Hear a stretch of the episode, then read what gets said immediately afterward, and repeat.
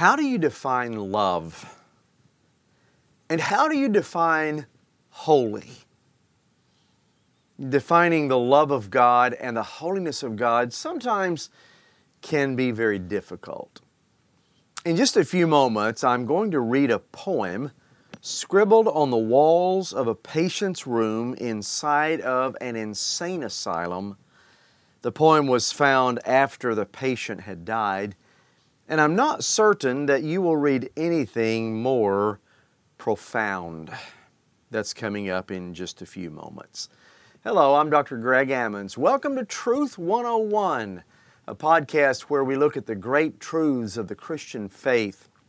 And we've begun looking at, first of all, the first topic is God and how we know God. Does God exist, and can God be known, and how has God revealed Himself?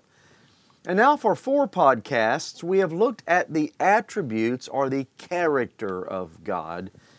And today we will continue looking at God's communicable attributes. We've looked at His incommunicable attributes, those attributes which He does not share with humans, His independence, His immutability or His unchangeableness, His eternalness, and His omnipresence. Those are characteristics that we do not share with God. But then we've looked, and this is our third podcast, at looking at the communicable attributes of God, those attributes that we do share with Him as human beings. Of course, He has them in, gra- in a greater degree than we do, but, but we still share those characteristics with God, and that's the fact that God is spirit, the fact that God is invisible, that He is, that He has knowledge, that He is good. And in this podcast, we're going to look at the, at the final attributes that we'll be looking at. There are more than this, but the ones that we'll be looking at for our podcast's sake. And that is primarily God's love and God's holiness. I think it's important for us to spend a little time looking at both of those, God's love and God's holiness. So first of all, let's look at the love of God, and how do you define or how do you encapsulate God's love? Well, let me start with a definition. God's love means that God eternally gives of Himself to others. That's how, that's how you define love. God's eternally giving of Himself to others. And this definition understands love as, as self-giving for the benefit of someone else. So this attribute of God shows that it's a part of His nature to give of Himself in order to bring about blessings or goodness for others. And that's who God is, and that's what God does. John tells us God is love in First John chapter four, verse eight, so we know His very character is described as love.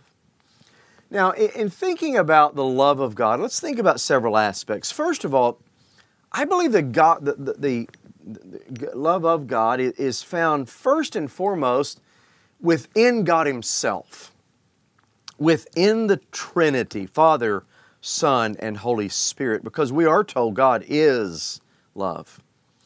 And Jesus speaks to His Father, John seventeen twenty-four, whenever He said, "My glory that you've given me, because you loved me before the foundation of the world." That's in Jesus' high priestly prayer, He says that. So that indicates that there was, was love and a giving of honor from the Father to the Son throughout all eternity past. And it continues to present because we read in John three thirty-five, Jesus said, "The Father loves the Son and has given all things into His hand." So we know that it continues. So the love is reciprocal. For Jesus, "I do as the Father commanded me," John fourteen thirty-one, "so that the world may know that I love the Father." So there's a reciprocal love between Father God and Jesus' Son. And that love between the Father and the Son characterizes their relationship also with the Holy Spirit. Now, we're not told that explicitly. It's not, it's not explicitly mentioned, but this eternal love of the Father for the Son, Son for the Father, and of both through the Holy Spirit makes heaven a world of love and joy, because even the persons of the Trinity seek to bring joy and happiness to the others. But let's go a step further. The self-giving that characterizes the Trinity finds clear expression in God's relationship to us, to humanity, to sinful human beings. I like what John said, First John four ten, in this is love, not that we love God, but that He loved us and sent His Son to be the propitiation for our sins. Paul writes, Romans five eight, God shows His love in that while we were still sinners, Christ died for us. John writes, John three sixteen, God so loved the world, He gave His only Son, that whoever believes in Him should not perish, but have eternal life. Paul, Galatians two twenty, said, the Son of God who loved me and gave Himself for me. So we're seeing that God's love is directly applied to you and me, sinful human beings who did not deserve it. Folks, you are loved by God. There's not a greater theological statement than John three sixteen. God loved us so much He gave so we could have life, sinful human beings. And that is love encapsulated, God's love for us. So it's God's nature to act that way toward those of us whom He has set His love upon, and He will continue to act that way toward us for all eternity. Now, we imitate this communicable attribute of God, the love of God, in two ways. We, we imitate that by first of all loving God in return, and then secondly, by loving other human beings in return as well. So, we imitate the love of God by loving God and loving others the way God loves them. All our obligations to God can be summarized in this. You may remember Matthew twenty-two, thirty-seven and thirty-nine. Jesus was asked the greatest commandment. And you remember Jesus said, you shall love the Lord your God with all your heart, all your soul, with all your mind, and you should love your neighbor as yourself. A horizontal and a vertical plane to God's love of how we imitate it, loving God and loving others. If we love God, we'll obey His commandments, First John five three. And that that's, therefore we're doing what is pleasing to Him. We will love God, not the world, according to John, First John two fifteen. And we will do all of this because He first loved us, First John four nineteen. Folks, I have, I have found sometimes it's a lot easier to love God than it is human beings. It's a lot easier to love a God that we cannot see than it is human beings whom we can see, and sometimes they're difficult to love, but we must do both. If we're going to imitate God and His communicable attributes He shares with us, we must love God, but we also must love each other because God loves us. Sinful human beings as we are, He, he loves us. You know, it's one of the most amazing facts in all the Bible that just as God's love involves His giving of Himself to make us happy, so we can in return give of ourselves and bring joy to God's heart whenever we act like Him. Isaiah promised God's people, Isaiah sixty-two five, as the bridegroom rejoices over the bride, so shall your God rejoice over you. Why does He do that? Because we love as He loved. Zephaniah, I love this passage. I preached on it not too long ago. He tells God's people, the Lord your God is in your midst, and He will rejoice over you with gladness. He will quiet you by His love. He will exult over you with loud singing. Zephaniah three seventeen, a great passage of Scripture. Why does God love us like that and quiet us with His love and rejoice over us? Because we are imitating His love when we love Him in return and love other people. Folks, maybe, maybe you don't realize how important it is for you to love others, but you must. Because our imitation of God's love is seen perfectly as we love other people. John makes it very explicit, First John four eleven, Beloved, if God so loved us, we also ought to love one another. In fact, our love for others within the fellowship of believers is so evidently an imitation of Christ that we're, the world recognizes us in this way. John thirteen thirty-five, By all this will people know that you're my disciples if you have love for one another. That's how the world knows us as believers. It's not because we walk an aisle or sign a card or uh, attend a church. It's whenever we love one another, they say, aha, they are acting like God. So God Himself gives us His love and enables us to love Him in return and love others in return as well. I want to read to you one of the great poems. It's called The Love of God. It's actually a hymn that we sing, but it was primarily a poem, uh, first of all, found in the eleventh century, the uh, Akdumet. Uh, it's a Jewish poem. And um, it's known as The Love of God, which was set to, to music. But let me just read it to you. It's, it is my very favorite on the love of God. And then the final stanza is that poem found scribbled on the walls of a patient's room inside of an insane asylum of the very last verse. Let me read it to you. Verse one, The love of God is greater far than tongue or pen can ever tell. It goes beyond the highest star and reaches to the lowest hell.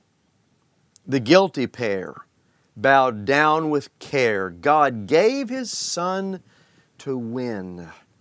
His erring child He reconciled and pardoned from his sin. O love of God, how rich and pure, how measureless and strong. It shall forevermore endure the saints and angels' song. Listen to verse two. When hoary time shall pass away, and earthly thrones and kingdoms fall, when men who hear refuse to pray, on rocks and hills and mountains call. God's love so sure shall still endure, all measureless and strong. Redeeming grace to Adam's race, the saints and angels' song. But now listen to the last verse. This is the verse, the poem that was found scribbled on the walls of the patient's room inside of an insane asylum found after his death. It was scribbled.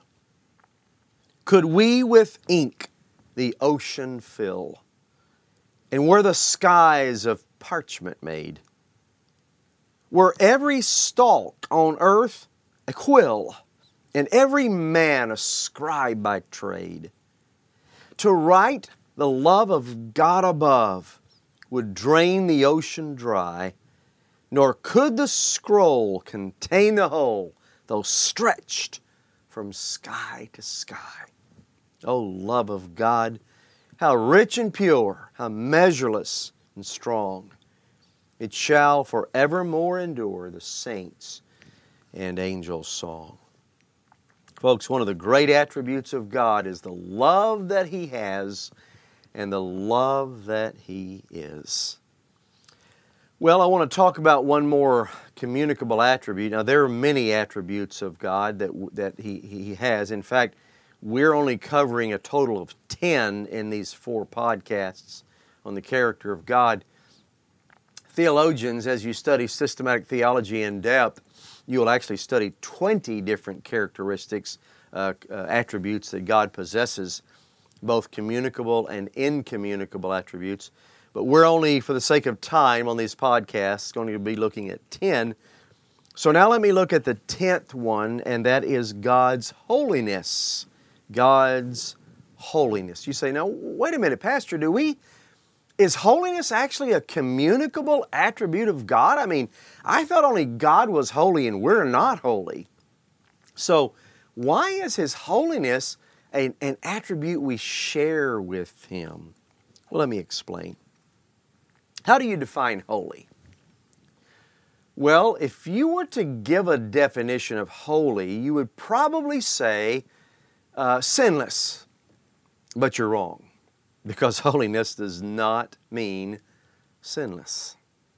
The word holy means set apart. It means different. It means separate. So, just as God is separate from all other gods, He's the only one that's true and living, and just because, and just how He is separate from all of His creation in a sense, we as His believers share this attribute because we are to be separate from the world. The word holy does not mean sinless. It means separated from sin and devoted to seeking His honor. Now, this definition of holiness contains both a rela- relational quality and both a moral quality. The relational quality means you're separated from something, from someone. The moral quality means you're separated from something, such as sin or evil, and you're devoted to God's honor, God's glory. So, the idea of holiness as including both separation from evil and devotion to God's glory, that concept and that idea is found in several Old Testament passages. Think about the tabernacle. This is interesting. Think about the tabernacle. The word holy is used to describe both parts of the tabernacle. The tabernacle itself in the Old Testament was a place separate from the evil and sin of the world. That's why they built it. And then the first room was called the holy place. So it was set apart and dedicated to God's service. So you have two aspects. The tabernacle separated from the world, and even one portion of the tabernacle, excuse me, is separated to God's glory, the holy place. You may remember God commanded that there be a veil, Exodus twenty-six thirty-three. The veil shall separate you from the holy place and from the most holy. So the most holy place, where the Ark of the Covenant was kept, was the place most separated from sin and evil and most fully devoted to God's service and to God's glory. The, the tabernacle. Now, the place where God Himself dwelt itself was holy and is holy. You may remember Psalm twenty-four, verse three. David wrote, "Who shall ascend to the hill of the Lord, and who shall stand in His holy place?" The element of dedication to God's service is seen in the holiness of the, of the Sabbath day, or the Shabbat, as as Jews call it. Ex- Exodus twenty, verse eleven. The Lord blessed Shabbat and made it holy, or hallowed it. So the Sabbath day was made holy because it was set apart from the ordinary activities of the world and dedicated to God's service, just like we are. In the same way, the tabernacle and the altar, as well as Aaron and his sons, they were to be made holy so they could minister before the Lord. That's Exodus twenty-nine forty-four. So, they were set apart to the task, separated from the world, and set apart to the task of bringing glory to God and being dedicated to His service. Now, God Himself is called the Most Holy One. He's called the Holy One of Israel, and uh, numerous passages in Psalms and Isaiah one fourteen, Isaiah five nineteen, five twenty-four, where he is called the Holy One of Israel.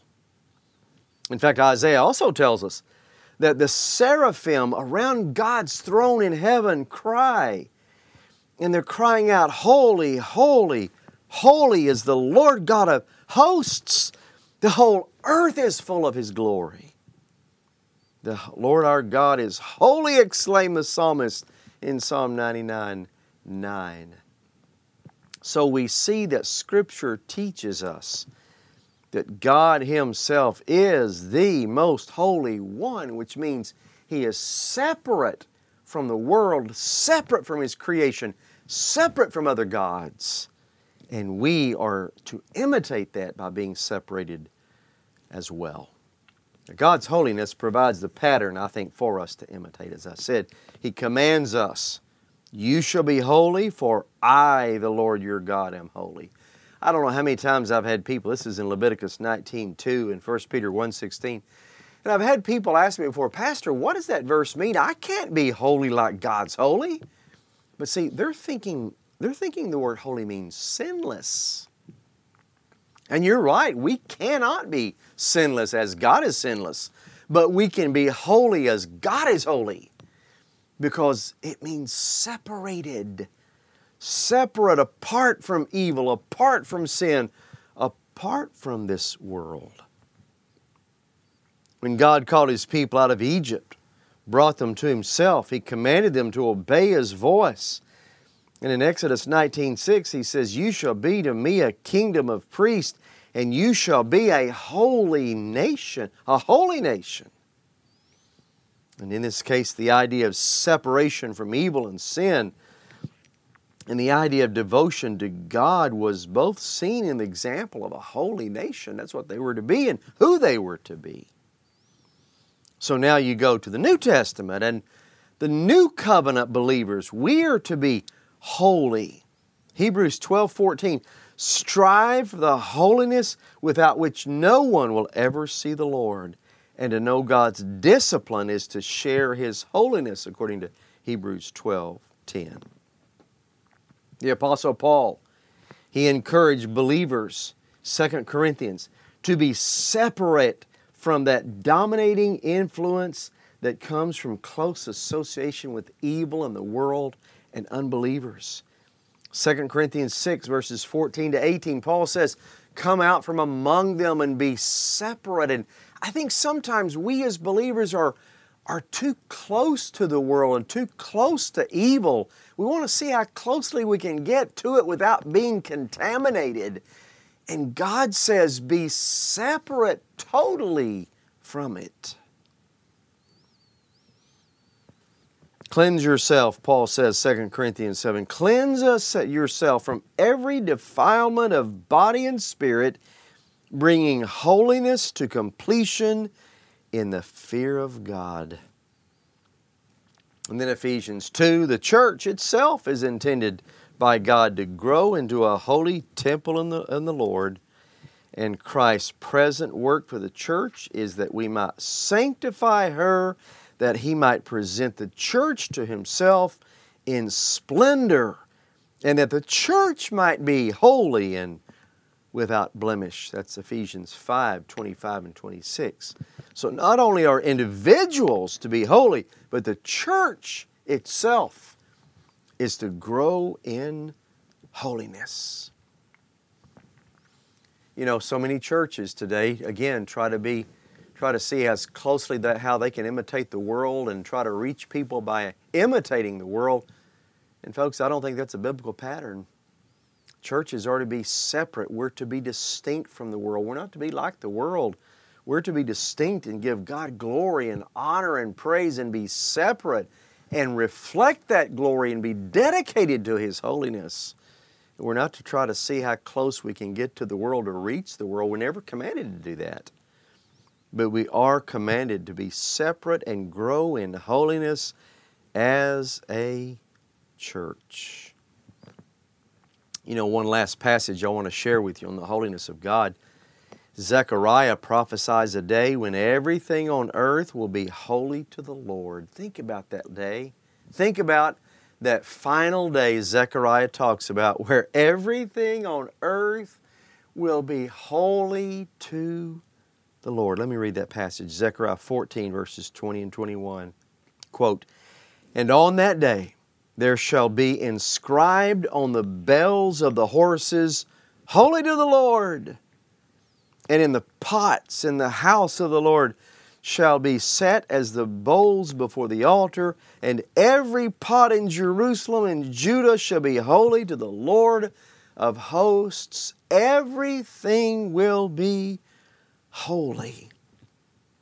At that time, everything on earth will be separated from evil, purified from sin, and devoted to the service of God in true moral purity. Praise God for His holiness. And may we share that communicable attribute, attribute. May we be wholly separated as well. Well, there you have it. ten communicable and incommunicable attributes of God that we talked about. His independence, His unchangeableness or immutableness, immutability, His eternalness, His omnipresence, His Spirit. He is invisible. He's all-knowing. He is Uh, good, He's loving, and He's holy. Now, there are other attributes, as I said, that formal uh, theologians study. Those include God's mercy, God's grace, God's patience, God's wrath, His jealousy, God is wise, His freedom, His perfection, His blessedness, His beauty, His glory. All of these are attributes that, that we could go into further detail, but really four podcasts, I think, are enough to cover for what we're going to do, looking at God's character or His attributes that He possesses. Now, next podcast, and looking further into who God is, uh, first of all, looking at the topic of God, next week we're going to look at God's will. I think you'll find this to be very interesting. How do we know God's will? What is God's will? Does God will things like we think He wills things? So next podcast, we'll be looking at God's will. I think you'll find it to be very interesting. Well, I hope you've enjoyed it. I've enjoyed spending time with you talking about God's characteristics, and we'll continue. So we'll uh, reach out to you next time, and we'll talk next time as we continue to talk about the great attributes of God, the character of God, and Truth one oh one, the great truths of the Christian faith. God bless you. We'll see you next time.